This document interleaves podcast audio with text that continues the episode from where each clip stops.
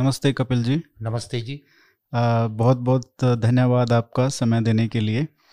आ, वैसे तो आपके कोई परिचय का मोहताज नहीं है लेकिन जिन लोगों के लिए हमारी युवा पीढ़ी के लिए मैं बताऊँगा कि आपने 30 वर्ष से ज़्यादा भारत की लोक परंपराओं लोक संपदा लोक संस्कृति सभ्यता के ऊपर काम किया है। और उनकी वो जो लोक संस्कृति है उसको संकलन करने का उसको अध्ययन ही नहीं किया उसका संकलन भी किया है और उसके अथक प्रयासों की वजह से आपको भारत सरकार ने पद्मश्री से भी अभी सम्मानित किया जी। तो बहुत बहुत धन्यवाद आपका वाद में आने के लिए आ, सबसे पहले प्रश्न तो मैं ये पूछना चाहूँगा क्योंकि हमारे जो ये डिस्कशन होने वाला है इसमें बहुत सारे ये दो शब्द बहुत आने वाले हैं एक तो लोक संस्कृति। और एक वाचिक परंपरा। तो इन दो शब्दों का थोड़ा सा मतलब खोल के बता दीजिए, ताकि जिनको नहीं पता है, क्योंकि कई लोग मानते हैं कि लोक संस्कृति का मतलब फोक कल्चर है। तो उसके और इसमें वाचिक परंपरा का ओरल ट्रेडिशन। तो इन दो शब्दों के बारे में थोड़ा समझाइए, थोड़ा व्याख्यान दीजिए। देखिए मित्र, असल में बात यह है कि हम कुछ शब्दों का प्रयोग करते हैं जब हम कहते हैं लोकतंत्र हम्म। जब हम कहते हैं लोकार्पण जब हम कहते हैं लोक प्रशंसा जब हम कहते हैं लोक निंदा तो हमारा अर्थ क्या होता है क्या फोक होता है इसका अर्थ इसका अर्थ भारत में जो है हम्म। व्यापक मानव समाज वो जातीय समूह जो एक देश सारे देश के भीतर रहता है विद्यानिवास मिश्र कहते थे कि एक वाक केंद्रित परंपरा जो है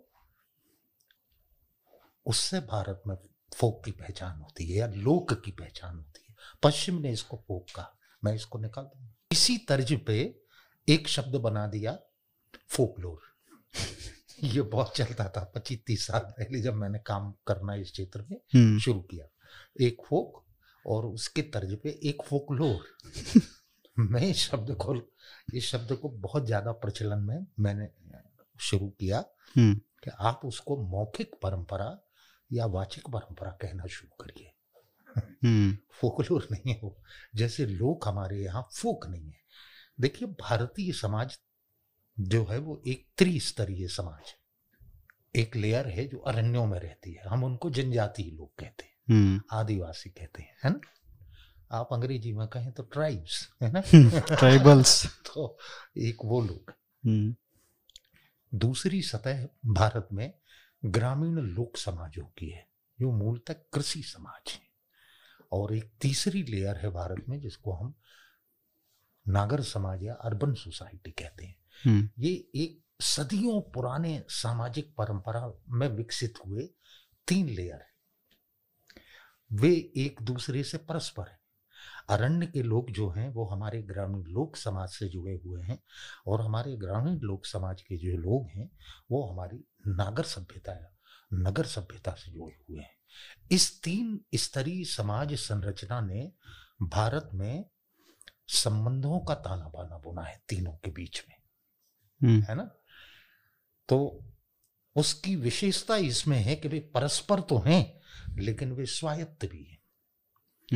ऑटोनॉमी। है उनके भीतर है ना हमारे लोक समाजों ने सदियों से साथ रहते हुए कभी वनवासियों के जीवन में हस्तक्षेप नहीं किया कि आपकी धार्मिकता क्या होगी आपकी भाषा क्या होगी आपके देवता क्या होंगे आपके अनुष्ठान क्या होंगे आपकी पूजा विधियाँ क्या होंगी आपके पर्व त्योहार क्या होंगे उन्होंने कभी इसमें हस्तक्षेप नहीं किया आप जो करते हैं जो आपकी आस्था है वो आप करिए हम्म। और ठीक इसी तरह से वनवासी समाज ने कभी हमारे लोक समाजों पे की अटोनामी या स्वायत्तता जिसको हम कहते हैं उसमें हस्तक्षेप नहीं किया।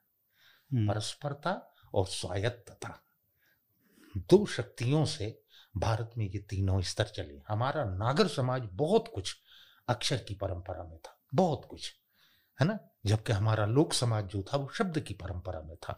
शब्द की परंपरा में होना यानी एक तरह की वाचिकता में होना एक तरह के मौखिक शब्द में होना। हम्म। हम बोली क्यों कहते हैं? क्योंकि वो लिखी नहीं जाती। भोजपुरी है अवधि है हाँ? मैथिली है बुंदेली है बघेली है निमाड़ी है मालवी है छत्तीसगढ़ी है कुमाऊनी है गढ़वाली है। कितनी सारी भाषाओं का एक जनपदी विस्तार भारत में है अकल्पनीय है। हम्म। है ना? तो ये जो है ये उस भाषा को या उस बोली को बोलने वाले लोगों से ये पहचान बनी थी कि ये फला जनपद का है।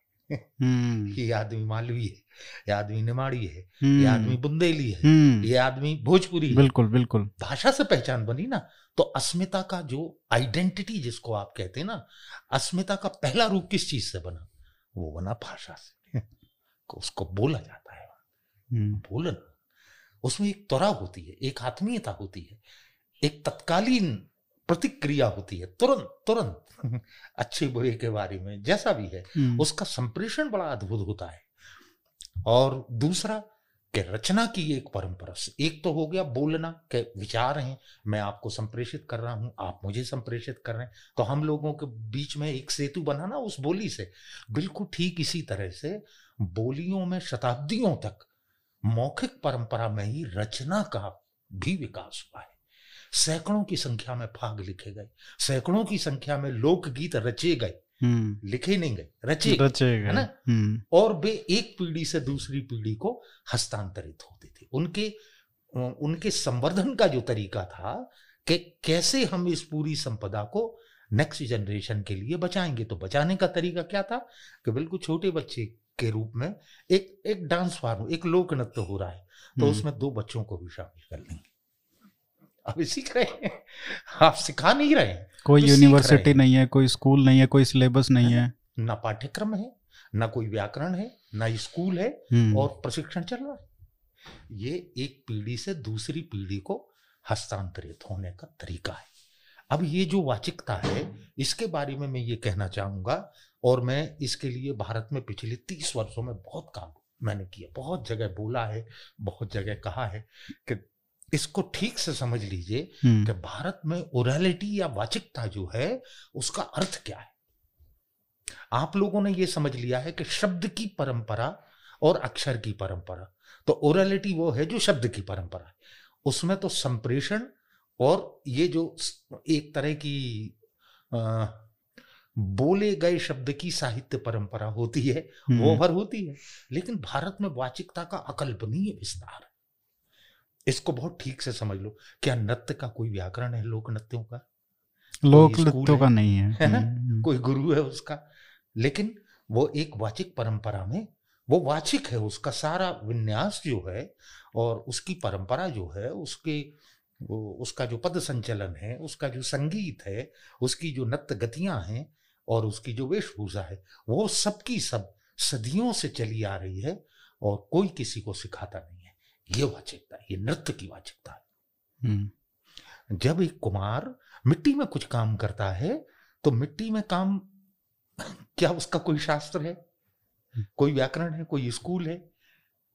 या हज़ारों सालों से परंपरा में कुम्हारी का पूरा काम एक पीढ़ी से दूसरी पीढ़ी हस्तांतरित होता है वो अबाधित है वो चल रही है हुँ? हम्म? लकड़ी का काम लोहे का काम पीतल का काम हमारी शिल्प लोक की जो परंपरा है क्या अद्भुत उसमें हज़ार तरह के रूपाकार गढ़े गए इतना विस्तार शिल्प का धरती पर कहीं नहीं है जितना भारत में है जितने जितने शिल्प मैंने भारत में देखे धरती पर नहीं इतना इतना विस्तार इतना वैविध इतने रूपाकार संभव ही नहीं है। और कमाल की बात यह है वो सब ओरलिटी में थे। हमारे यहाँ लोक के नाट्य की एक परंपरा है। लोक के नाट्य का कोई पाठ नहीं मिलेगा आपको। हम्म।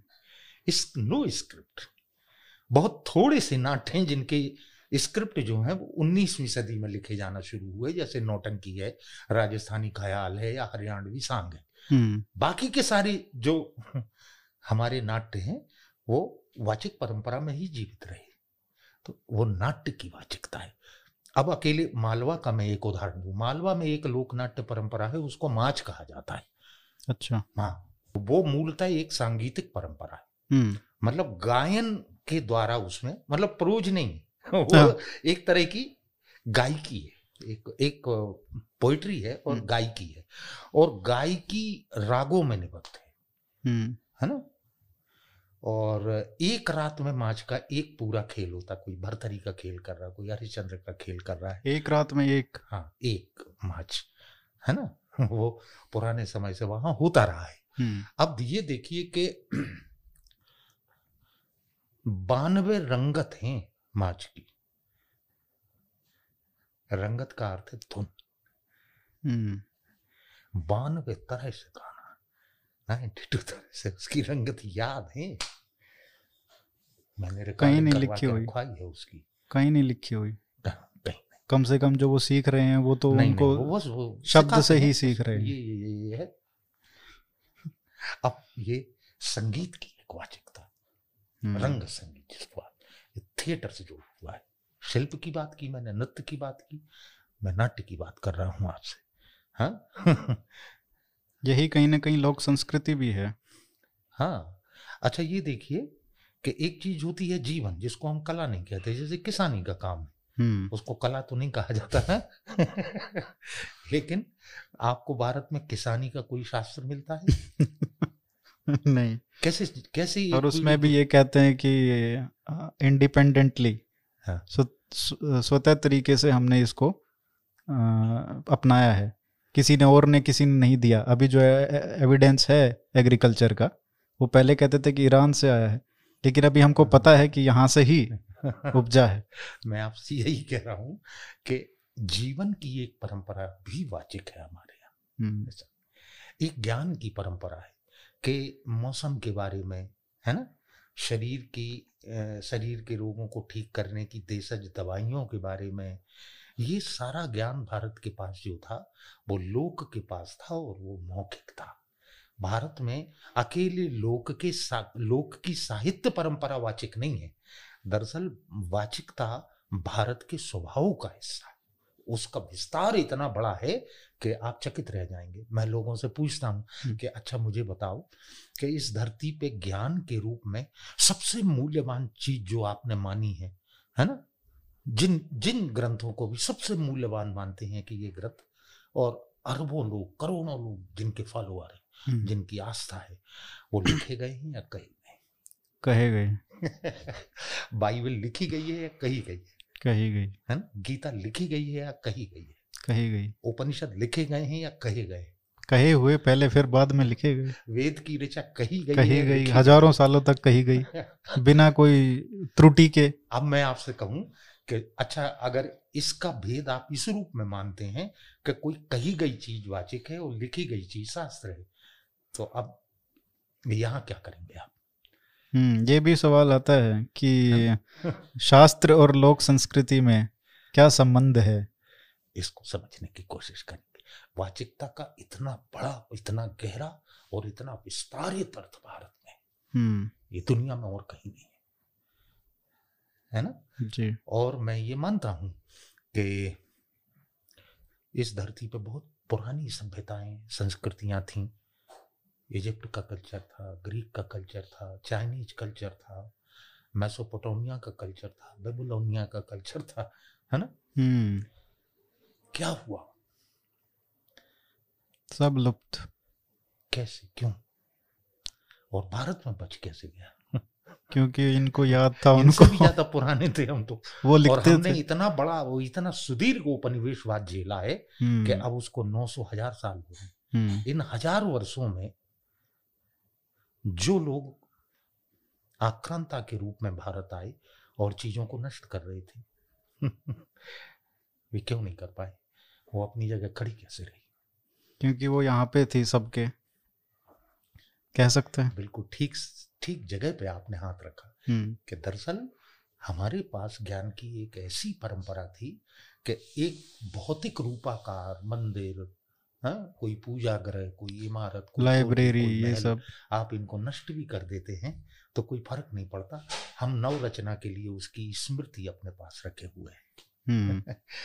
उसका जीवन जी रहे हैं इसको देखिए कि वेद के बारे में ये कहा जाता है कि पिछले दस हज़ार वर्षों में ये जो श्रुति है या वेद है इसकी जो ऋचाएँ हैं उनको कंठस्थ रखना उनका एक निश्चित मीटर है है ना हम्म। जिसमें वो उच्चारित किए जाते हैं वो शब्द और ऋचा हम्म। और उसके कुछ परिवार रहे हैं हमारे यहाँ और एक पीढ़ी से दूसरी पीढ़ी वो कंठस्थ करवा के दस हज़ार साल से वो ज्ञान जिसका कोई शास्त्र नहीं वो जीवित है अब उसको नष्ट करने का क्या उपाय जी। आप मुझे बताएँ कि इतना विशाल स्थापत्य भारत ने गढ़ा मंदिरों में गढ़ा नगर वास्तु में गढ़ा महलों में गढ़ा कोठियों में गढ़ा? हम्म। इसका कोई शास्त्र था आपके पास? आपको जिस पहले शास्त्र का बाकायदा पता चलता है वो भो, राजा भोज का सम्रांगण सूत्रधार है। लेकिन वो रचना तो उससे भी पहले की है ना हमारे पास हम्म। दसवीं सदी ग्यारहवीं सदी की घटना है वो उसके पहले जो रचना हुई है वो किस आधार पर हुई है क्योंकि एक भौतिक निर्मित करने के पहले हमारे मानस में ये स्पष्ट था कि इसका वास्तु क्या होगा? और ये सभी शास्त्रों में देखने को मिलता है। अर्थशास्त्र को कहते हैं कि चाणक्य ने बनाया नहीं हम्म। संकलन हुआ है। संकलन? उसी तरीके से सभी शास्त्रों का। केवल संकलन हुआ। हाँ। तो अब वाचिक का अर्थ बहुत ठीक से इतने विस्तार में सोच के मुझसे सवाल करिए आप। हम्म। ये ये जो फोकलोर और फोक के जो गड़बड़ सड़बड़ कर रहे हैं ये लोग ये हम्म। ठीक नहीं है ना? इतना विस्तार। है भारतीय विस्तार बड़ा मतलब कल्पना के बाहर चला जाता। समझ में नहीं आता कि कहाँ चीज़ों को शुरू किया जाए। हम्म? अच्छा जब हम बाहर की बात करते हैं, पश्चिम देशों की बात करते हैं तो वहाँ पे हमको लिखित में उस समय 2000 साल डेढ़ हज़ार साल पहले की पुस्तकें या ये सब मिलती हैं। वहाँ पे इतिहास पता चलता है कि यहाँ पे राजा कौन था, ये क्या होती थी, पद्धतियाँ क्या थी। भारत में एक जो आलोचना होती है संस्कृति की जो जो आप प्रशंसा कर रहे हैं वो ये है कि हम लिखते नहीं थे डॉक्यूमेंटेशन नहीं करते थे इसलिए हमारा जो इतनी संपदा थी वो कहीं ना कहीं उसका नुकसान हुआ है आप कह रहे हैं ये तो उल्टा है हम्म। मुझे ये बताइए संपदा के रूप में हम्म। दस्तावेजीकरण करने के कारण भारत की कोई एक चीज़ खो गई हो अगर आपको याद आता हो अभी तो हम कह ही नहीं सकते कि क्या खो गया जब हमको पता ही नहीं था कि उस समय क्या था। ये भी तो है। यही तो बात है। जो चीज़ें मौजूद हैं इतनी बड़ी मात्रा में ये हम्म। इतिहास के कारण नहीं और दस्तावेजीकरण करने के कारण नहीं। यही तो मैं बार बार बल दे के आपसे कह रहा हूँ जीवन में जीने के कारण है। कभी दस्तावेजीकरण नहीं किया। हम्म। लेकिन बिना भूल चूक के शताब्दियों से एक लोक नृत्य अपने जनपद में ठीक उसी तरह से हो रहा है कि नहीं हो रहा है? बिना डॉक्यूमेंटेशन के? हम्म। कुमार कौन सा डॉक्यूमेंटेशन करता है? लेकिन पश्चिम से हमने दो चीज़ें सीख ली। मैं इस हम्म। बात को बार बार कहता हूँ कि पश्चिम से एक तो हमने टाइम की लिनियरिटी सीख ली कि हम्म। समय रेखे के वो बढ़ रहा है वो विकसित हो रहा है वो कहीं आगे बढ़ रहा है। है ना? जबकि भारत की टाइम को लेके क्या समझती? कि दरअसल समय एक वर्तुल है। चल रहा है। और इसी अर्थ में वो अनंत है। एक वर्तुल अपने आप में अनंत होता है। ना शुरुआत ना अंत। इस इसमें नहीं होता अनंत हम्म। इसमें होता है। है ना? हम्म। भारतीय स्थापत्य के मूल में रेखा नहीं है बिंदु है यानी वृत्त है। तो ये शब्द और जो शास्त्र की शब्द और जो अक्षर की का क्या संबंध और क्या द्वंद सगुण और निर्गुण का। एक ईश्वर है जिसके स्वरूप आपने बना लिए। हाँ। तो सगुण ईश्वर होगा भी शंकर जी हैं रामचंद्र जी हैं हाँ? हम्म। कृष्ण हैं। स्वरूप बना लिया ना। हम्म। कब से स्वरूप बनाना शुरू किए हैं? शुरू से तो नहीं था। बुद्ध के पीरियड से भारत में प्रतिमाएँ बनना शुरू हुई। पहली प्रतिमा ही बुद्ध की बनी है ढाई हज़ार साल। हम्म। बस। क्या था इसके पहले? धारणा थी। शिव की एक धारणा। मैंने ग्रहण कर ली और मैं उनका भाव करके मैं पूजन करता मेरे पास राम की एक धारणा थी उस धारणा का ध्यान करके मैं पूजन करता हूँ। हाँ? हम्म। ये बहुत बड़ी बात है ये निर्गुण हुआ। है? समझ रहे मेरी बात को? जी। तो शब्द क्या है? और अक्षर क्या है? अक्षर शब्द का स्वरूप है। उसकी सगुणता। हम्म। और अक्षर के अलावा शब्द क्या है? उसकी एक निर्गुण आत्मा है। उसका उसका निराकार स्वरूप है। आप केवल एक पहचान देते हैं ना कि जब हम आ कहेंगे तो वो ऐसा होगा। हम्म। तो आपने एक सगुणता दे दी उसको एक स्वरूप दे दिया लेकिन शब्द में वो पहले से मौजूद था। अच्छा कुछ लोग कहते हैं कि हमको भारतीय ज्ञान परंपरा को बचाना है। तो ये भारतीय ज्ञान परंपरा कौन सी ऐसी परंपराएँ हैं जो बचाने का प्रयास हो रहा है और जो लुप्त हो रही है? पहली चीज़ तो ये है कि मैं कुछ लोग के बारे में जानना चाहूँगा कि वे कुछ लोग कौन है? कुछ नहीं है बहुत बहुत सारे लोग भारतीय भारतीय ज्ञान परंपरा एक समुच्चय का नाम है। हम्म। वो विमर्श की धाराएँ भी हैं और ज्ञान के उन्मेष भी हैं। ज्ञान का मूल उन्मेष होता है और फिर उस उन्मेष की व्याख्या टीका भाष्य है ना? इस सब का सैकड़ों वर्षों तक चलने वाला एक विमर्श होता है कि जब एक वैदिक ऋचा कही जा रही है तो क्या कहना चाहता था ऋषि? वो कह हम्म। रहा नहीं ये कहना चाहते थे कह रहे नहीं ये कहना चाहते। तो ये विमर्श की परंपरा हुई। तो ऐसी अलग अलग परंपराओं में भारत में मूलतः तीन परंपराओं हम्म। शतदर्शन है भारत में लेकिन तीन परंपराओं के उन्मेष को हमें ठीक से समझना चाहिए बल्कि दो परंपराओं को एक मैं कहता हूँ कि भारतीय ज्ञान परंपरा का दिनारंभ जब सूर्य उग रहा है हमारी परंपरा और हमारे जीवन का और सारी सृष्टि पर उसका प्रकाश फैल रहा है एक हम्म। दिन की आशा उग रही है पूरा दिन हमारे सामने जीने के लिए पड़ा है उसमें उल्लास है आनंद है रस है हा? आशा है। है ना? वो ऐसा है। वो वैदिक उन्मेष कैसा है? दिनारंभ की तरह है। और फिर एक दूसरा भारतीय ज्ञान परंपरा की एक संध्या वेला है। अकारण ही बहुत उदास है। है ना? हम्म। उदासीनता है उसमें कि जी लिया गया एक पूरा दिन और एक शाम हमारे सामने खड़ी है। श्रमण परंपराएँ भारत में बौद्ध और जैन परंपरा जो है इनको श्रमण परंपरा कहते हैं। इनको क्या कहेंगे जब इनने देखा कि जीवन के मूल में दुख है हम्म। जीवन के मूल में राग की लिप्तता है और इसको छोड़े बिना मुक्त नहीं हो सकते है ना? छोड़ो छोड़ो चलो चलो। वैदिक उन्मेष ने क्या कहा था?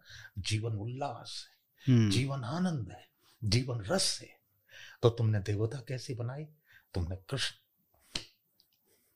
उनको रस मूर्ति कहते हैं। हम्म। वे जैसे हमसे कह रहे हो इतना उदास क्यों हो? हमारे पास आ हमारे साथ नाचो ना। हम्म। दो तरह के आमंत्रण है परंपरा के ज्ञान की परंपरा के मूलता है एक परंपरा है जो दिनारंभ की तरह है जो हमारी वैदिक परंपरा है। एक दूसरी परंपरा है जो श्रमण परंपरा है बौद्ध और जैन परंपरा है वो वैराग्य मूलक है। हैं? दोनों उसने जीवन के केंद्र में दुख को देखा। तो उदासी से भर गया है सब कुछ करुणा में है एक तरह की। एक तरह की निवृत्ति है जीवन से। कहीं कहीं और चलने का एक आग्रह है हम्म। जीवन को छोड़ के। और हमारा वैदिक उन्मेष कहता कहाँ छोड़ोगे जीवन को? लेकिन दोनों भी तो हैं। हाँ दोनों हैं। सह अस्तित्व है और उनका हाँ। लेकिन एक परंपरा के बिना दूसरी परंपरा हो नहीं सकती। इसको बहुत ठीक से समझ लीजिए कि अगर दिनारंभ तुमने नहीं देखा है तो कौन सी उदास संध्या बेला हाँ। दुख किस बात का? वो तो हो नहीं था। सुख नहीं है तो दुख कहाँ का? एक है ना? एक ही दो पहलू हैं। फिर बाद में कुछ परंपराएँ हमारे यहाँ जिनके उन्मेष कहीं और हुए थे। वो हम्म। हमारे पास इस्लाम आए हमारे पास ईसाइत आई। हमारे पास पर्शियंस आए बौद्ध और जैन उन्मेष तो हमारी ही धरती की देन है। हम्म। लेकिन इस्लाम नहीं ईसाइत नहीं है पर्शियंस नहीं है। है ना? यहूदी आए हमारे देश में रहते भी हैं अभी थोड़ी सी संख्या में कहीं और से आए। आपने उनको समाहित किया अपनी अपने समाज में अपने जीवन में। हम्म। हम्म? तो वो उन्मेष आपके नहीं कहलाएँगे। लेकिन आपके पास एक धारणा थी ज्ञान का उन्मेष कहीं भी हुआ हो उसका आदर करना चाहिए क्योंकि वो कहीं ऐसे लोगों के द्वारा किया गया है जो बड़े निर्मल लोग थे जो साधक थे जो सिद्ध हुए जिनने कोई तपश्चर्या की है जिनने कोई सच्चाई का जीवन जिया है उनके ऊपर कोई ज्ञान आयत हुआ है ना हम्म। इसलिए उसका आदर करो क्योंकि मार्ग भिन्न हो सकते हैं हमारा लक्ष्य भिन्न नहीं होता है ना आप इस रास्ते से आए मैं इस रास्ते से आता हूँ आप इस रास्ते से चले। लक्ष्य तो हम सबका एक है ना? ऐसा। मैं आपका एक व्याख्यान देख रहा था उसमें आप कह रहे थे कि एक आपको जैसे एड्रेस कर रहे थे तो उन्होंने प्रोफेसर कहा। तो आपने कहा कि मैं प्रोफेसर कभी हुई था ही नहीं। हाँ। तो अभी मेरी बात हो रही थी तो आपके बारे में उपाध्याय शब्द का प्रयोग हुआ। तो उपाध्याय और आचार्य प्रोफेसर जिसका अनुवाद हुआ आचार्य के रूप में तो इनमें अंतर क्या है? देखिए बहुत ही महत्वपूर्ण अंतर है। आचार्य भारत ने उस आदमी को कहा जो ज्ञान के आचरण में जिसके पास ज्ञान आचरण हुआ जो ज्ञान का आचरण करते हैं। हम्म। वे और आचरण अलग अलग चीज़ें नहीं वे और ज्ञान अलग अलग चीज़ें नहीं जो ज्ञान ने सिखाया उनकी हर क्रिया में वो समाहित हो गया। कैसे भोजन करना है? हम्म। कैसे शयन करना है? कैसे जागना है? कैसे संवाद करना है? कैसे शब्दों का प्रयोग करना है? हर चीज़ ज्ञान की अनुरूपता में होना चाहिए। ज्ञान सिखाता क्या है आपको? वो अगर आचरण नहीं बना तो व्यर्थ है। हम्म। तो ज्ञान का आचरण करने वाले आदमी को इस देश की परंपरा ने आचार्य कहा। और आचार्य जिन्हें ज्ञान हुआ और जिनने ज्ञान का आचरण भी अब आचरण तो खो गया है। हमने उस शब्द को पकड़ लिया। हम्म। उपाध्याय जो है वो हमारी परंपरा में वो व्यक्ति हैं जो हज़ारों साल की ज्ञान परंपरा में एक नए समय में हज़ारों साल के ज्ञान को आज और अभी का बना देते हैं। आपको बताते हैं कि इसका तात्पर्य क्या है? वो इस क्षण का बना देते हैं ज्ञान को। हम में और बुद्ध में ढाई हज़ार साल का अंतर है। हमें एक उपाध्याय मिले। तो ढाई हज़ार साल का जो फासला है वो खो जाता है। बुद्ध का ज्ञान आज और अभी का है। हो हम्म। जाता है। ये ये करने की क्षमता जिन व्यक्ति में है उनको हमने उपाध्याय कहा तो आपने तीस साल से यही किया है तो आप भी उपाध्याय हैं और आप ये कहते हैं कि मेरा जीवन सफल नहीं है सार्थक है। हाँ।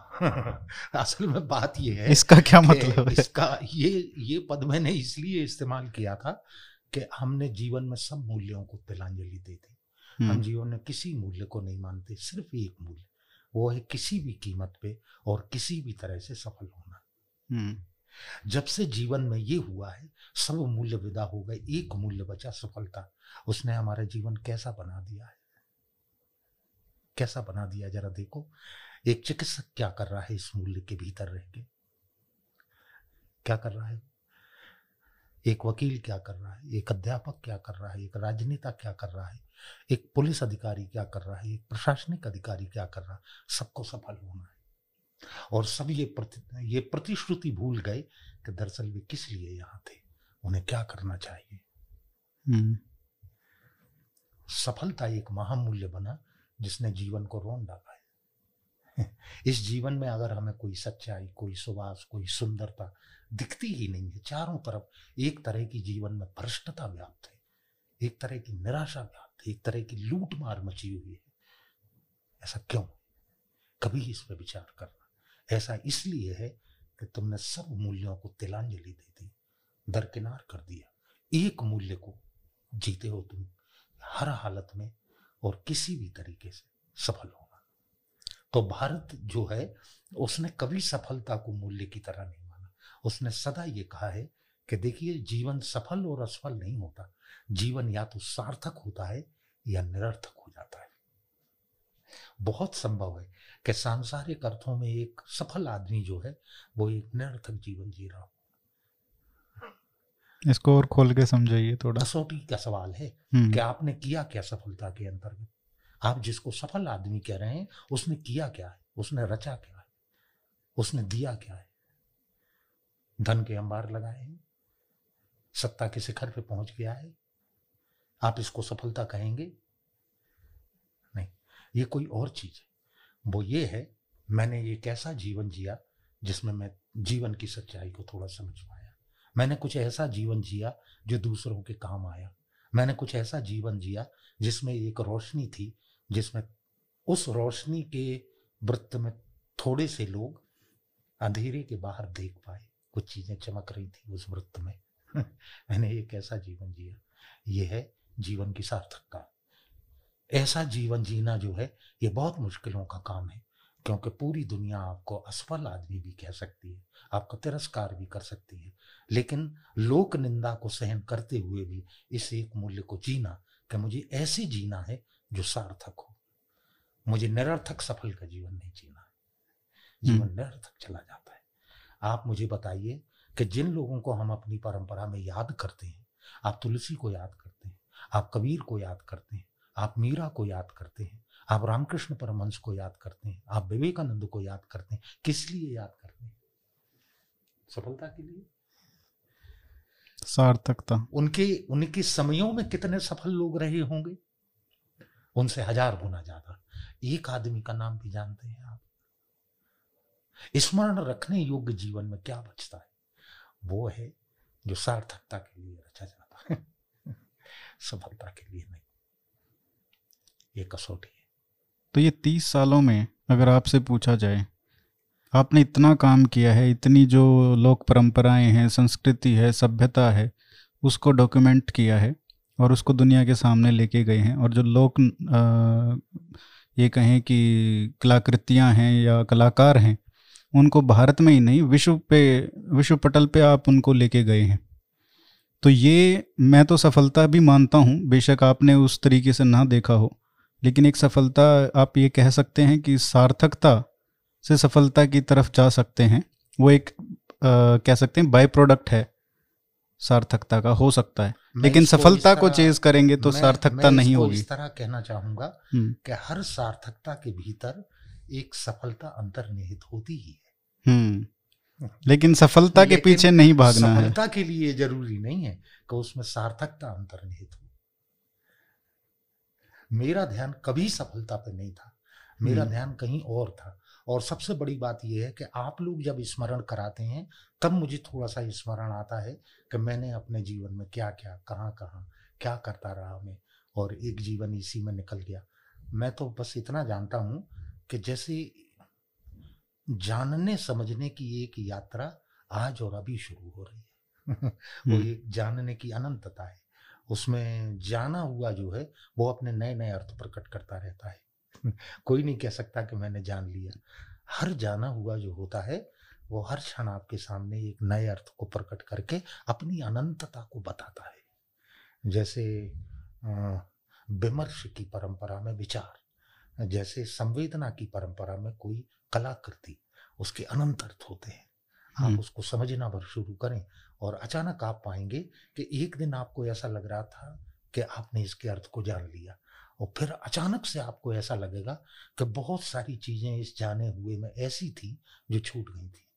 और वे अब आपको आना, समझ में आना शुरू हुई हैं। आयु का हमारे यहाँ यही है। हमने एक शब्द गढ़ा मुझे वो शब्द बड़ा प्रिय है। हमने एक शब्द गढ़ा ज्ञान वृद्ध। हम्म। ज्ञान वृद्ध का क्या अर्थ? ज्ञान की परंपरा में ज्ञान को समझने की प्रक्रिया और क्रम में जो वृद्ध हुए आयु निकली जिनकी। उनको हमने ज्ञान वृद्ध कहा है है ना? ये ज्ञान वृद्धता क्या होती है? इतना सारा उसमें जुड़ता चला गया जो एक क्षण में जाना था कभी। हम्म। जीवन के एक युग में जाना था कभी। फिर उसमें जुड़ता ही चला जाता जुड़ते चला जाता जुड़ते ही चला जाता है। ये ज्ञान की अनंतता होती है। जब हम कहते ज्ञान अनंत है तो इसका अर्थ क्या होता है? कि तुम्हारी वयस्कता जैसे जैसे बढ़ेगी तुम्हारी संवेदना जैसे जैसे गहरी होगी उसी ज्ञान से एक नया अर्थ तुम्हारे हृदय में फूटेगा ये उसकी अनंतता आपने तीन दशक तक हम्म। ऐसे लोगों के बीच में काम किया है हम्म। जिनको कहा जा सकता है कि ये उनको मुख्य धारा में तो कभी माना ही नहीं गया हम्म। भारत की हाँ। कम से कम जो जिन्होंने हमारे ऊपर राज किया है सात सत्तर साल तक उन्होंने तो माना ही नहीं जो एलिट क्लास बोलते हैं तिरस्कार के भाव से देखा। लेकिन वो लोग उनको ये भी कहा जा सकता है कि वो पश्चिमी उपनिवेशवाद से सबसे कम प्रभावित जनमानस है। तो आपने उस लोक संस्कृति में और जो नगरों में जो एलिट क्लासेस में जो इंडिया में मिलती है हम्म। उस भारत और इंडिया में आपने क्या अंतर पाया? देखिए असल बात यह है कि उपनिवेशवाद की खनोच तक उस जीवन में नहीं थी जिस जीवन में और जिन लोगों के साथ में काम कर रहा था। कम से कम तीस साल पहले तो नहीं थी। हाँ कोई खरोंच भी मैंने नहीं देखी। हम्म। मैंने ये जाना कि स्वतंत्रता का स्वाद क्या होता है। जो स्वतंत्र आदमी होता है वो कैसे जीता है कैसे सोचता है कैसे करता है कैसे बोलता है। आप ये देखें कि लोक समाजों में जो आदमी है वो चुप्पी में ज़्यादा है मुखरता में कम है। हम्म। वो प्राप्ति में बहुत कम है प्रतीक्षा में बहुत ज़्यादा है। उसके पास धीरज अनंत है किसी चीज़ की हड़बड़ी नहीं है। और उसके पास जो ज्ञान है वो मानता ही नहीं कि वो कोई ज्ञान है जिस पर कोई अहंकार कभी पैदा हो सकता है। वो कहता ये तो वो छोटी सी चीज़ है सभी जानते हैं साहब। है वो महान चीज़ एक ज्ञान बिना अहंकार के हो ये मैंने सीखा ये मैंने जाना कि उपनिवेशवाद की छाया भी जहाँ नहीं पड़ती है ना वो जीवन भारत में कैसा था? हम्म। रचना कैसे होती थी? क्योंकि उसकी कल्पना ही नहीं कर सकते आज। हम जैसे लोग जो शहरों में रहते हैं। अब ये जो नगर रचना भारत में डेढ़ दो सौ वर्षों के भीतर की पश्चिमी सभ्यता के प्रभाव में हुई इसके भी पहले मुगल प्रभाव में हुई मुस्लिम प्रभाव में हुई उसने आपका जीवन कैसा बनाया? आप जानते हैं स्वतंत्रता के स्वाद को? आप देखिए, लोक समाजों में आपने कभी बहुत पुलिस देखी है? कोई थाना देखा है? कोई जेल देखी है? कानून की कोई किताब देखी है? लेकिन कितना अनुशासित है।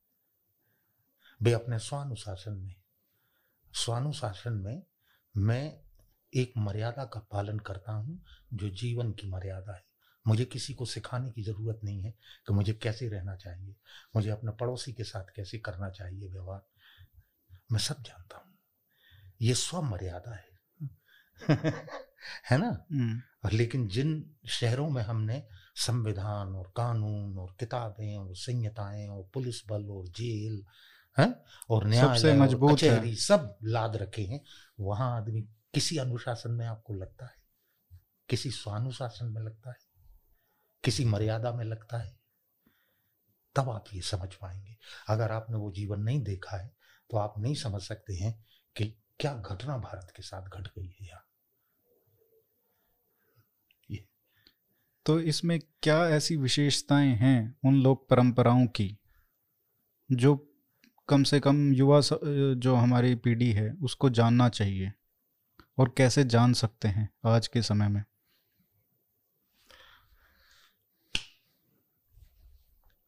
देखिए असल में बात यह है कि जो जीवन था उसमें श्रम था। हम्म। श्रम था उसके केंद्र में। हर आदमी जो कुछ अर्जन कर रहा था वो उसके श्रम से होके आ रहा था। एक कुमार का काम एक बढ़ई का काम एक दूसरे शिल्प माध्यमों में काम करने वाले लोगों का काम एक किसान का काम एक मजदूर का काम वो कहाँ से आ रहा था? उसके श्रम श्रम से। आ रहा था हुँ? फिर ये कि यंत्र संस्कृति आई। वो श्रम से विश्राम में ले गई। हम्म। समझ रहे हो? विश्राम में क्या रचा है तुमने? प्लास्टिक रचा है। समझ लेना ठीक से? जिन दिनों तुम गहरे श्रम में थे उन दिनों तुम रचना जानते थे। और जिन दिनों तुम श्रम से थोड़े मुक्त हुए और नगर तो पूरे ही मुक्त हो गए। हम्म। उनने रचना छोड़ दिया। वे उपभोक्ता हैं रचयिता नहीं। इसको ठीक से समझ लो कि जो फ़र्क मैंने देखा वो हम्म। ये है कि वहाँ जो उपभोक्ता है वो रचयिता भी है उसका। खाने वाला जो है वो अपना अन्न उगा भी रहा है। इसको ठीक से समझना आप उगा रहे या आप सिर्फ़ खा रहे हैं? आप एक कपड़ा पहनते हैं आप बुनते हैं उसको? पता भी नहीं कहाँ बुनता कहाँ नहीं बुनता। ये है रियल कंज्यूमर कल्चर सबसे गहरा कंज्यूमर कल्चर शॉपिंग मॉल नहीं है। कि तुम्हारे जीवन में तुम श्रम से मुक्त हुए तुम एक विश्राम में गए तुमने तुम रचना भूल गए। रचना की जो डेफिनेशन है वो भी बदल गई है ना? हाँ, सब अब कोई कोड क्रिएट कर रहा है। सबसे पहला रचना की अगर कोई डेफिनेशन मुझसे पूछे हम्म। तो तुम रचते हो ना? तो तुमसे तुमसे बाहर की चीज़ है कोई भी रचना जिसको तुम रचना कहते हो। लेकिन जो रचने वाला है, वो अपने आप को रचता है पहले। पहली रचना अपनी करनी पड़ती है। तो फिर उसके हाथों से जो रचा जाता है, वो बड़ा प्रमाणिक होता है, बड़ा भरोसे का होता है, बहुत सुंदर होता है, बहुत मौलिक भी होता है। जो अपने को रचे बिना रचना में जुट गए हैं, उनका कोई जीवन नहीं है। उन रचने का कोई जीवन नहीं बचा। मुझे बताओ आज एक किताब आती है पचास साल बाद बीस साल बाद उस किताब की चर्चा करने वाला भी कोई आदमी होता है? हम्म। क्योंकि वो एक ऐसे आदमी की रचना है जिसने अपने को रचा ही नहीं है। और एक रचना रच दी कविता लिख दी कहानी लिख दी उपन्यास लिख दिया आलोचना लिख दी निबंध लिख दिया। क्या होगा? एक रचना तुम तक चली आ रही है साढ़े चार सौ साल से तुलसी का मानस। इस देश में करोड़ों लोगों की सुबह उसके पाठ से होती है। अब व्यर्थ ना बन गई कोई कविता। इससे बड़ी सार्थकता किसी कविता के भाग्य में दुनिया में हो सकती है क्या? कि सुबह उठते ही करोड़ों लोगों की प्रार्थना हो वो पोएट्री ऐसी पोएट्री लिखी जा सके क्या दुनिया में? कबीर के पद मीरा के पद। मुझे बताओ करोड़ों लोग जो है तुम्हारे जब यूनिवर्सिटी और पाठ्यक्रमों में नहीं थे लोगों के जीवन का हिस्सा तब भी थे। हम्म। है? लेकिन यहाँ पे डर ये है हम्म।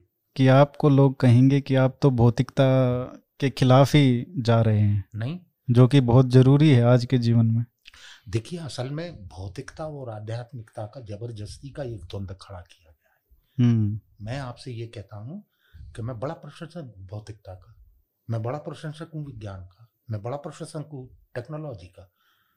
मैं हर मतलब नवाचार जीवन में जो भी घट रहा है उसके लिए लेके स्वागतपूर्ण हूँ। लेकिन सवाल ये है कि अगर तुम अनुपस्थित हो और टेक्नोलॉजी अकेली उपस्थित है तो फिर बड़ा गड़बड़ है। तुम हम्म। हो पहले टेक्नोलॉजी भी हो विज्ञान भी हो भौतिकता भी हो तुम अनुपस्थित हो। तुम्हें पता ही नहीं है कि तुम कौन हो। तुम क्या कर रहे हो क्यों कर रहे हो और इस अनुपस्थिति से सारी समस्या पैदा होती है। इनमें कोई द्वंद्व नहीं। कोई आध्यात्मिकता कभी नहीं कहती है भौतिकता से मुँह मोड़ने के लिए। हम्म। मुझे बताओ तो कि हमारे जो पूज्य अवतार हैं वो किन परिवारों में पैदा हुए हैं? कहाँ राम पैदा हुए कहाँ कृष्ण पैदा हुए कहाँ बुद्ध पैदा हुए राज परिवार है वो। कह देते कि नहीं नहीं ये भौतिक परिवेश से आए हैं हम इन्हें देवता नहीं मानते। सवाल भौतिकता, आध्यात्मिकता के द्वंद्व का नहीं है। सवाल तुम्हारे उपस्थित होने और तुम्हारे अनुपस्थित। तुम अगर अनुपस्थित हो, वो पूजा भी कर रहे हो तो संदिग्ध है। क्योंकि तुम तो हो ही नहीं। भगवान जाने कौन आदमी? आदत के वर्ष। पूजा कर रहा है, खड़े हो गए दो मिनट। एक अगरबत्ती लगा दी, एक माला पहना दी। तुम तो उपस्थित नहीं जिस दिन तुम्हारे भीतर एक भाव पैदा हो कि आज पूजा करना है। तो आप रहो तुम। तो आप भौतिकता के खिलाफ नहीं हैं आप अति के खिलाफ हैं। जी नहीं मैं अनुपस्थिति के खिलाफ हूँ। हाँ अति ही हो जाती है ना जब आप अनुपस्थित नहीं होते हैं तो मतलब एक एक की अति हो गई है। जब आप उपस्थित नहीं होते तो अति होती वही। तब एक मानव यंत्र ये कर रहा होता हम्म। आध्यात्मिकता भी निरर्थक है अगर एक अनुपस्थित आदमी कर रहा है। वो है ही नहीं वहाँ पे। मैं आपसे बात कर रहा हूँ मैं अकेली काया में नहीं हूँ मैं अपने मन से भी आपके साथ हूँ अपने हृदय से भी आपके साथ हूँ अपनी आत्मा से भी आपके साथ हूँ। मैं एक समग्रता में आपसे बात कर रहा हूँ। मैं एक अनुपस्थिति में भी आपसे बात कर सकता हूँ कि रटी हुई चीज़ें सुनी हुई चीज़ें। आपको सवाल करें मैं उनके उत्तर दे दूँ। हम्म। ऐसा नहीं है। मैं मौजूद हूँ उसके पीछे। मेरा मैं मौजूद है उसके पीछे मेरा स्वाबोध है उसके पीछे। मैं उसकी ज़िम्मेदारी लेता हूँ मैं जो कुछ भी कह रहा हूँ। ये है सवाल। समग्रता में होना क्या होता है? प्रमाणिकता में होना। आपने बच्चों को देखा है जब वे खेलते हैं तो कितनी समग्रता में खेलते हैं सब भूल जाते हैं। कहा कपड़े पे दाग लग गया उपस्थिति। उन्हें याद रहता है हम्म। इसलिए भी इतने सुंदर लगते हैं। जो कुछ भी करते हैं अपनी पूरी प्रमाणिकता में करते हैं। यहाँ तक कि बच्चे क्रोध भी करते हैं उनको गुस्सा भी आ जाता मचलते हैं वो। लूटपोट हो जाते हैं फर्श पे और आपको हँसी आती है। उनको देख के आपको प्यारा लगता है सुंदर लगता है। क्यों लगता है? क्रोध किसी को सुंदर लगता है क्या कभी? हम्म। लेकिन एक बच्चे का क्रोध भी आपको इसलिए सुंदर लगता है कि वो अपनी समग्रता में क्रोध कर रहा होता है। दिखाने के लिए नहीं। हम तो क्रोध भी प्रमाणिकता में नहीं करते। क्रोध के लिए भी सच्चे नहीं है। क्या कहो? तो ये जो हम्म। अनुपस्थिति है हाँ। इसका कारण ये कह सकते हैं कि जो आप अक्सर कहते हैं कि जो हमारी जो आधुनिकता है वो हमने कभी खोजी ही नहीं। हाँ। हम बस नकल करते गए जो वहाँ पे पश्चिमी उप, उपनिवेशवाद है उसकी उसकी जो आधुनिकता की सोच है उसकी हम नकल करते गए और हमने अपनी आधुनिकता कभी खोजी ही नहीं। हाँ। मैं इस पद को बहुत उपयोग करता हूँ करीब करीब हर वक्तव्य में करता जी जी। मेरा कहने का वहाँ आशय ये होता है हर परंपरा में जीने वाले आदमी को अपनी आधुनिकता का अर्जन और उसकी रचना खुद करनी पड़ती है। अगर आप ऐसा नहीं करते हैं तो आप दूसरों से केवल उधार ले रहे होते हैं, वे मॉडल्स होते हैं। जैसे विकास, क्या भारत ने इस पर विचार किया है कि उसके लिए विकास क्या है? या उसने मान लिया है कि पश्चिम में जो चमचमाती हुई सड़कें बड़ी बिल्डिंगें हाई लाइट हैं? बिजली और ये सब ये विकास है। देखो अच्छी एक बात तो है। एक उसमें भी अंतर बताइएगा। हाँ मैं ज़रूरत ज़रूरत तो है। देखिए ज़रूरत से इनकार नहीं कर रहा हूँ। हम्म। ज़रूरत से इनकार वो ज़रूरी स्वतंत्रता तुम्हारी ज़रूरत थी ना? तुम गुलाम थे अंग्रेज़ों की। बिल्कुल। महात्मा गांधी ने भारतीय परंपरा के भीतर स्वतंत्रता की लड़ाई की आधुनिकता रची। कि वो कैसे? इसीलिए वो धरती पे अनूठी और अद्वितीय है, क्योंकि दूसरों ने कहीं कभी ऐसा नहीं किया था। उनके हाथ में हथियार थे स्वतंत्र होने के लिए। गांधी ने कहा, हथियार छोड़ दो। हम अकेले काफ़ी न्याते काफ़ी स्वतंत्रता तुमसे हथियार नहीं मांगती। तुम्हारा आत्मबल मांगती है। तुम्हारी अभिप्सा मांगती है। एक स्वतंत्र एक एक आदमी के हृदय में स्वतंत्रता की अभिप्सा पैदा हो गई। महा हथियार है। कौन निपट सकता है दुनिया कौन सी जंजीरें, कौन सी बेड़ियाँ, कौन से कैद खाने और कौन सी मृत्यु उनको डरा सकी है? खड़े तो हो जाओ एक बार। तुम कहो, बोल के लब आज़ाद हैं तेरे। बोल के जुबा अब तक तेरी है। फैज कह रहे थे इसका अर्थ गांधी ने हमको समझाया वो अपने समय की स्वतंत्रता संग्राम लड़े जाने की एक आधुनिकता थी, जो भारत ने रची। लेकिन दुर्भाग्य से तुम जीवन के दूसरे क्षेत्रों में आज़ाद होने के बाद भूल गए कि अब तुम्हारे तुम्हारे ऊपर है कि अपना विकास रचो तो तुम्हारा विकास वो ही नहीं हो सकता जो यूरोप का था। क्योंकि एक लंबी यात्रा में विकास की वो अवधारणा और वो यात्रा पश्चिम ने पूरी की है। अपनी संस्कृति के अपनी परंपरा के भीतर से। तुमने नहीं की। यही मैं कहता हूँ तुमने शॉर्टकट मारा। और इसलिए ये फलेगा नहीं। ये फलेगा। ये निरर्थक चला जाएगा।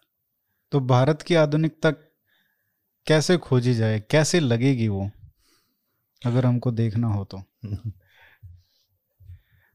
मित्र वो यहाँ से शुरू करना पड़ेगा कि अगर ये 130 करोड़ लोगों का देश और उनकी जीवन परंपरा है इसमें प्रत्येक व्यक्ति के लिए एक संभव समानता की रचना कैसे हो सकती है? कि उसको अन्न मिले, वस्त्र मिले, रोज़गार मिले, जीने के अधिकार मिले। ये चुनौती है, पहली चुनौती होती है। एक आज़ाद देश के सामने सबसे पहली चुनौती क्या होती है?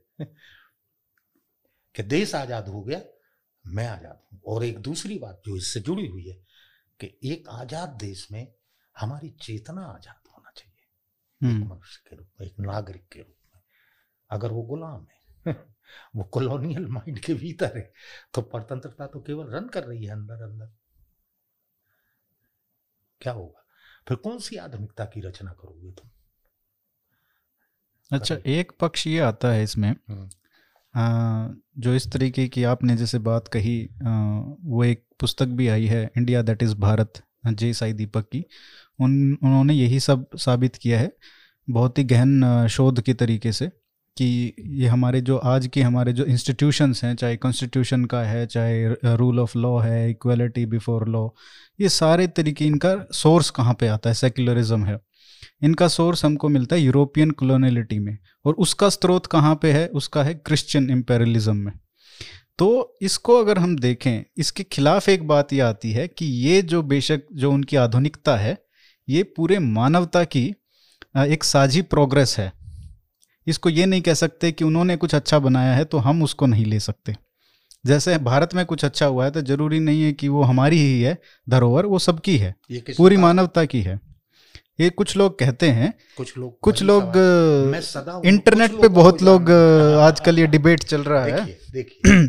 तो मेर, मेरा प्रश्न ये है कि जो उन वहाँ से जो वैल्यूज़ आए हैं जो हमने अपने मान लिए हैं आज चाहे वो सेक्युलरिज्म हुआ इक्वलिटी बिफोर लॉ है या कॉन्स्टिट्यूशन है या और भी चीज़ें हैं तो उन उनमें गलत ऐसा क्या है जो हमको ये कहने की बात आ रही है कि हमको अपना बनाना चाहिए? ये ये उदाहरण से समझाने की कोशिश करूँगा। चलिए इस आधुनिकता के सबसे बड़े जीवन समाज मूल्य को धर्मनिरपेक्षता के रूप में हम जानते हैं। पंथ निरपेक्ष धर्म तो अलग ही हाँ, बात हो गई। जो भी कह लो हाँ। पश्चिम में इसका शु, इसकी शुरुआत इस मूल्य की रचना की कैसे हुई थी? क्या आप उस स्ट्रगल को जानते हैं? बिल्कुल। क्या? मैं पूरी तरीके से मानता हूँ कि सेक्युलरिज्म की जो रूट्स हैं वो मतलब आप तो कहना चाह रहे होंगे कि जो 1500 1600 बीसी में हुआ एडी में हुआ जो इनका एनलाइटमेंटमेंट पीरियड है। वहाँ से आता है। लेकिन जो चर्च और स्टेट का जो सेपरेशन है वो बाइबल से भी आता है। तो वो तो सोर्स तो हमें पता ही है। लेकिन मैं आपको ये कह रहा हूँ सोर्स बेशक कुछ अच्छा, भी मैं हो। एक, एक, ये मैं पूर्व पक्ष करने की कोशिश कर रहा हूँ। करता हूँ। हाँ। भारत में राज्य और धर्म संगठन जो है उनके बीच में कभी ऐसा रहा है क्या? बिल्कुल नहीं। तो किससे धर्मनिरपेक्ष हो जाए? किससे हो जाए? क्या हमारे नीति निर्माताओं ने इस पर विचार किया कि धर्म संगठन ने राज्य में कभी अपने लिए जगह ही नहीं मांगी? वो चाहते ही नहीं था। वो सदा ये कहता था कि मेरा काम नहीं है राज्य चलाना। आप ये करिए। जब भी आपको किसी मार्गदर्शन के लिए मेरी आवश्यकता हो, मैं आ जाऊँगा। चाणक्य कहाँ रहता था? और चंद्रगुप्त कहाँ रहता था? वो केवल मार्गदर्शन देता था कि ये करना राजा ठीक है, ये करना ठीक लेकिन वो गलत करता है तो धर्म खड़ा भी होता है उसके खिलाफ। होना चाहिए ना। हम्म। यही तो बताने और मार्गदर्शन का अर्थ है कि हम्म। गलत गलत अगर हो रहा हो या गलत कर रहा हो तो चुप नहीं रहना है। हम्म। है ना? वो राज्य में हिस्सेदारी नहीं मांग रहा है। वो निस्व है वो साधु है वो अपने लिए कुछ चाहते ही नहीं है। तो जब आपका संघर्ष ही राज्य के साथ नहीं हुआ धर्म का तो किससे आप निरपेक्ष हो गए? क्या आपने इस पर कभी विचार किया है? क्या आपने प्रजातंत्र को भारत में लागू करने के पहले इस बात पर विचार किया है कि एक पंचायती राज व्यवस्था के भीतर भारत था? हम्म। उसमें जो न्याय संभव था क्या प्रजातंत्र की रचना के भीतर की जो न्याय व्यवस्था है वो आपको दे पा रही है? या आपको केवल अगली तारीखें मिल रही है? आप इसका विवेचन क्यों नहीं करते हैं? निर्मम विवेचन करिए इसका। एक एक मूल्य का करिए। धर्मनिरपेक्षता का करिए लोकतंत्र का करिए समानता का करिए सबका विवेचन करिए कि क्या आपके पास था और क्या आधुनिक मान के आपने अपने उसको कम से कम अपने लेंस से तो देखना शुरू करो। प्रेम शुरुआत तो वहीं से होती है। परमेश्वर। अभी की रचना है बीसवीं सदी की। हम्म। ये था न्याय। देरी भी अन्याय है। ये समझ थी भारत की। तुमने जांची? धर्मपाल जी ने काम किया और उनने सोलहवीं से अठारहवीं शताब्दी तक का ब्रिटिश पीरियड का जो पूरा डेटा भारत था हम्म। उसका क्या विवेचन किया है? और कैसे स्व वित्त पोषित पाठशालाएँ चलती थी? राज्य का हस्तक्षेप नहीं था। हम्म। राज्य से पैसा मांगने नहीं जाते थे कि एक शाला चलाना है बच्चों के लिए बजट दे दो। लाख लाख पाठशालाएँ चलती कैसे थी? चलती थी? किसी की मजाल थी कि राज्य की इच्छा पाठशालाओं या शिक्षकों पर थोप दी जाए। हम्म। लेकिन तुमने ये लोकतंत्र के भीतर किया है। तुम्हारी शिक्षा तक गुलाम है।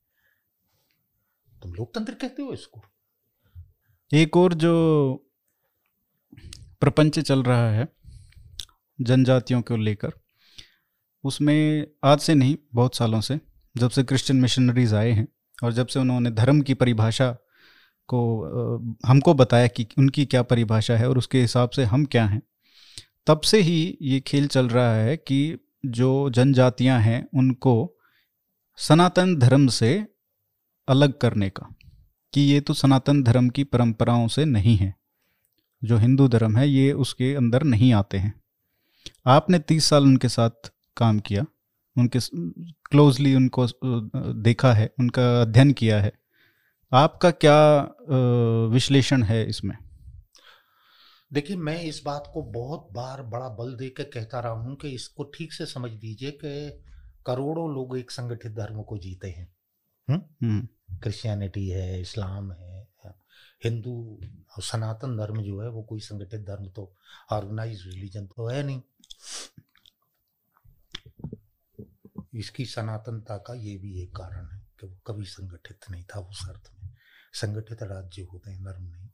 जब धर्म संगठित किए जाते हैं तो वे एक अर्थ में राज्य की तरह ही होते हैं। एक बात। हम्म। दूसरी बात ये कि आदिवासियों का कोई धर्म नहीं था है ना? तो वे कहाँ थे?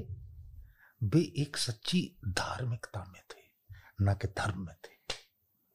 अब दोनों में सच्चा क्या है?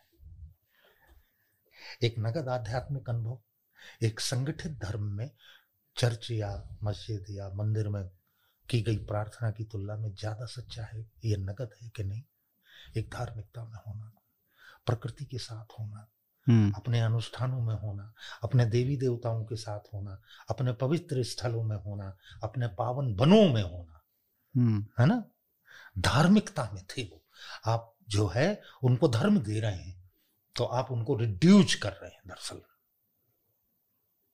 इसको आप ठीक से समझने की कोशिश करें कि जो सनातन धर्म परंपरा है, क्या उसका कोई एक धर्म ग्रंथ है?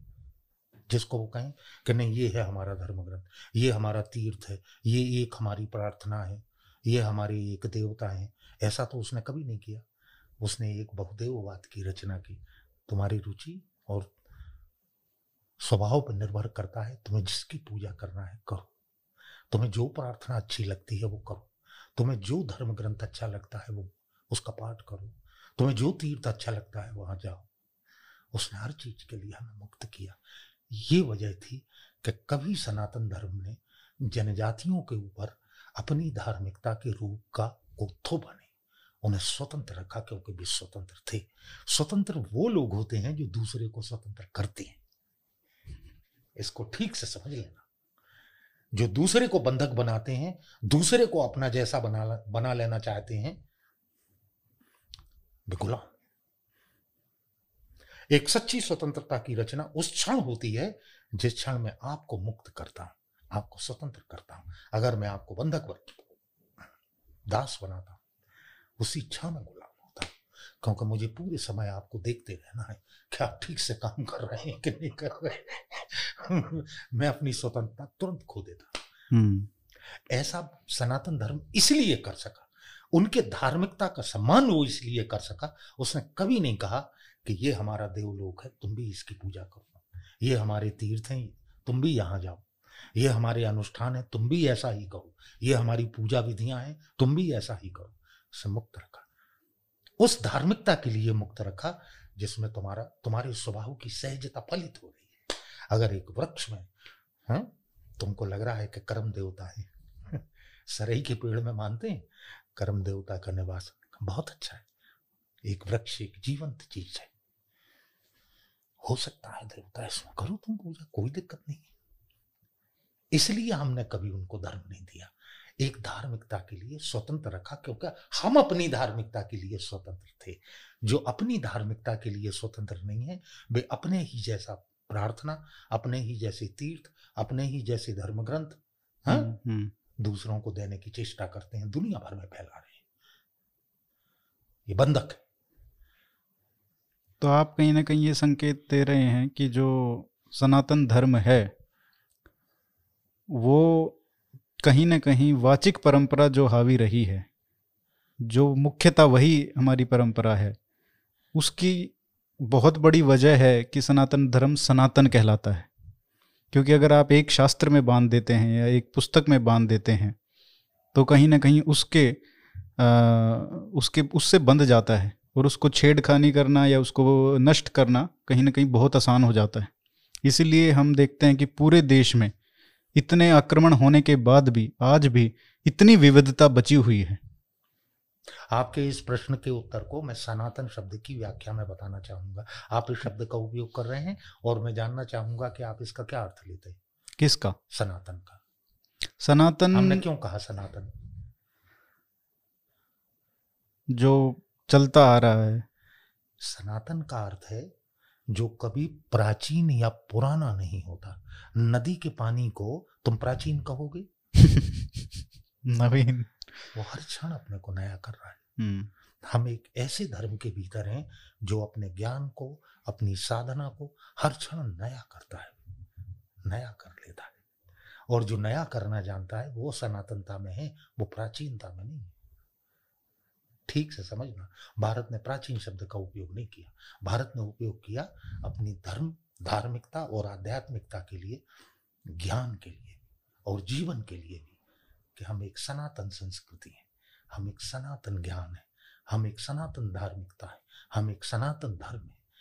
किसने रचना की? धर्म की। आप जानते हैं? या वो सारी समष्टि के स्वभाव से आया है।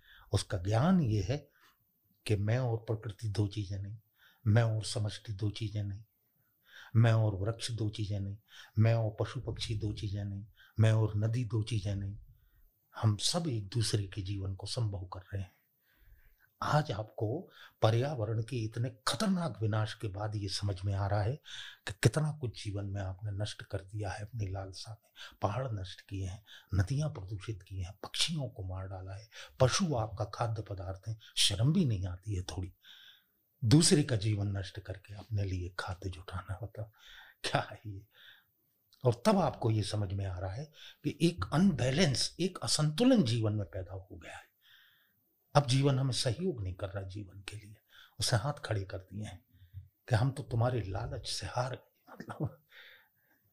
अब हम तुम्हारा साथ नहीं दे सकते तो स्टीफन हाकिन को कहना पड़ रहा है, वैज्ञानिकों की सभा में कहना पड़ रहा है कि मैं बहुत दुख के साथ ये बात आपसे कह रहा हूँ कि मुझे जो समझ में आ रहा है, वो ये है कि इस धरती की आयु एक सदी से ज़्यादा की नहीं बची है, जिस रूप में आप काम कर रहे हैं, विकास के नाम आपने इसको नष्ट कर डाला है।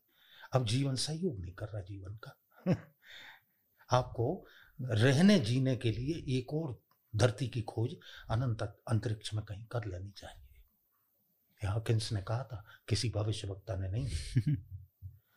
मेरी बात समझ रहे हैं आप? जी। तो आप जैसे इस सनातनता के बोध जीवन का जो बोध होता है ना उसके केंद्र में क्या है उस सनातनता के? हम जुड़े हुए हम परस्पर हैं। मैं और ग्रह नक्षत्र तारे आकाश गंगाएँ अनंत अनंत आकाश गंगाएँ। अलग मानते ही नहीं वो तो प्रकृति का ही हिस्सा मानते हैं। नहीं वो समष्टि का हिस्सा है। प्रकृति वो है जो पाँच तत्वों और तीन गुणों से मिलकर बनी है और भौतिक है। एक सूक्ष्म प्रकृति है जिसको हमने परा प्रकृति कहा है। हम्म। हम्म? जो भौतिक नहीं है जो दृष्ट नहीं है जो दिखती नहीं है लेकिन जो बहुत शक्तिशाली है और तुम्हारे पीछे काम करती है। जीवन को संभव बनाने वाली शक्तियाँ जितनी दृश्य हैं और भौतिक हैं, उतनी ही अदृश्य और अभौतिक भी हैं। तब जीवन संभव होता है। तो जीवन को संभव करने वाली रचना कैसे होती है? ये एक सनातनता में संभव हुई है। किसी आदमी के निश्चय से संभव नहीं हुआ। इसलिए इस देश में हमने सनातन धर्म जो कहा है वो इस ज्ञान के कारण कहा है कि अन्यथा और कुछ हो ही नहीं सकता समष्टि अस्तित्व में आई हम्म। तो समष्टि के साथ उसका ज्ञान भी आया कि जीवन सबका मिला जुला होगा परस्पर होगा सब एक दूसरे के जीवन को संभव करेंगे तब जीवन संभव होगा कपिल जी आपने आखिरी सवाल है आपने एक बात कही हम्म। कि जब आपने ये इनका अध्ययन करना शुरू किया जनजातियों में आप गए उनकी परंपराओं का अध्ययन शुरू किया तब उनको उपनिवेशवाद छूकर भी नहीं गया था। आज तीस साल बाद स्थिति बहुत अलग है। उसका कहीं ना कहीं आप उसको विकास कह लीजिए या उपनिवेशवाद कह लीजिए वो बहुत गहराई तक जा चुका है। हम्म। उन जनजातियों तक भी पहुँच रहा है। तो अभी जो चैलेंज है वो ये है कि इसको, इस संपदा को किस तरीके से हम सहेज के रख सकते हैं और इसमें जो ये मीडिया है मेन स्ट्रीम मीडिया है, जो जो इन इश्यूज़ पे बात ही नहीं करता है, उसका क्या रोल मानते हैं आप?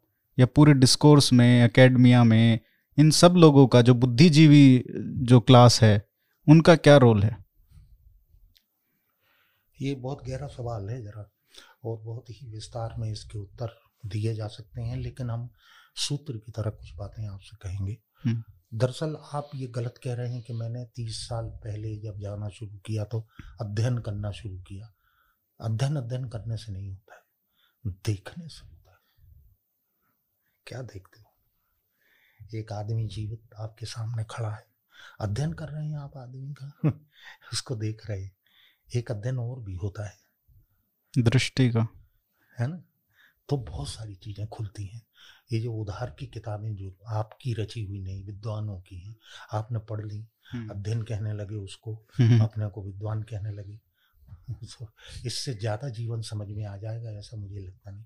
जीवन सदा समझ में आता है जीवन में प्रवेश करके जीवन को देखना उसकी निकटता उसकी गर्मी को महसूस करना। जीवन प्रेम के जैसा है। प्रेम की कविताएँ लिखना और बात है प्रेम करना कोई और बात है। एक अध्ययन और भी होता है। हमारे यहाँ एक परंपरा कही गई स्वाध्याय की। हम्म। है ना? स्वाध्याय का क्या मतलब है? लोगों ने इसका अर्थ निकाल लिया शास्त्रों को पढ़ना। स्व अध्याय स्वयं का स्वयं को जानना। और स्वयं का अध्ययन कैसे होता है? जरा पता लगा बैठो जरा शांत कि तुम कैसे आदमी हो? कौन से मनोभाव तुम्हें चलाते हैं? क्या डिज़ायर हम्म। है तुम्हारी? क्या करना चाहते हो तुम जीवन में? जिस दिन तुम अपने को जानना शुरू करोगे उस दिन तुम्हारा स्वाध्याय शुरू हुआ है ना? हम्म। बाकी सब दिन तुमसे बाहर का दूसरों ने अलग अलग विषयों पर लिख दिया है। जिस दिन तुम अपने को विषय बनाते हो उस दिन स्वाध्याय शुरू होता है। तो वो जीवन देखने के लिए यही चुनौती थी कि जैसे तुमने स्वाध्याय किया वैसे तुमने देखा। और उससे जो जीवन जीवन ने अपने पृष्ठ खोले तुम्हारे सामने वो अतुलनीय था। मैं तो तीस बरस से लोगों से कह रहा हूँ मेरा कहना ही पूरा नहीं होता। मैं समझ ही नहीं पाता कि मैं किस जगह कह दूँ कि इसका विराम आ गया। मैं कह चुका जो मैंने जाना था या समझा था या मेरी समझ में आया था। और कभी ऐसा लगता है जैसे मैं शुरू कर रहा हूँ। अभी मुझे कुछ समझ में नहीं आया। दोनों ही चीज़ें इतना विशाल है। हाँ, मतलब शुरू कर रहा हूँ। तो, तो बहुत कुछ देखने और समझने के लिए बचा है। निश्चय। निश्चय। बहुत बहुत धन्यवाद कपिल जी इतना समय देने के लिए। बहुत, बहुत कुछ सीखने को मिला हाँ। और आशा करता हूँ कि आगे भी आपका आशीर्वाद और सीखने के लिए मिलता रहेगा। मेरा सदा आमंत्रण है आपके लिए। धन्यवाद। बहुत बहुत धन्यवाद। हम लोग एक संवाद में हो। हाँ, हाँ। वादे वादे। जायते तत्व बोध जी जी। धन्यवाद सर।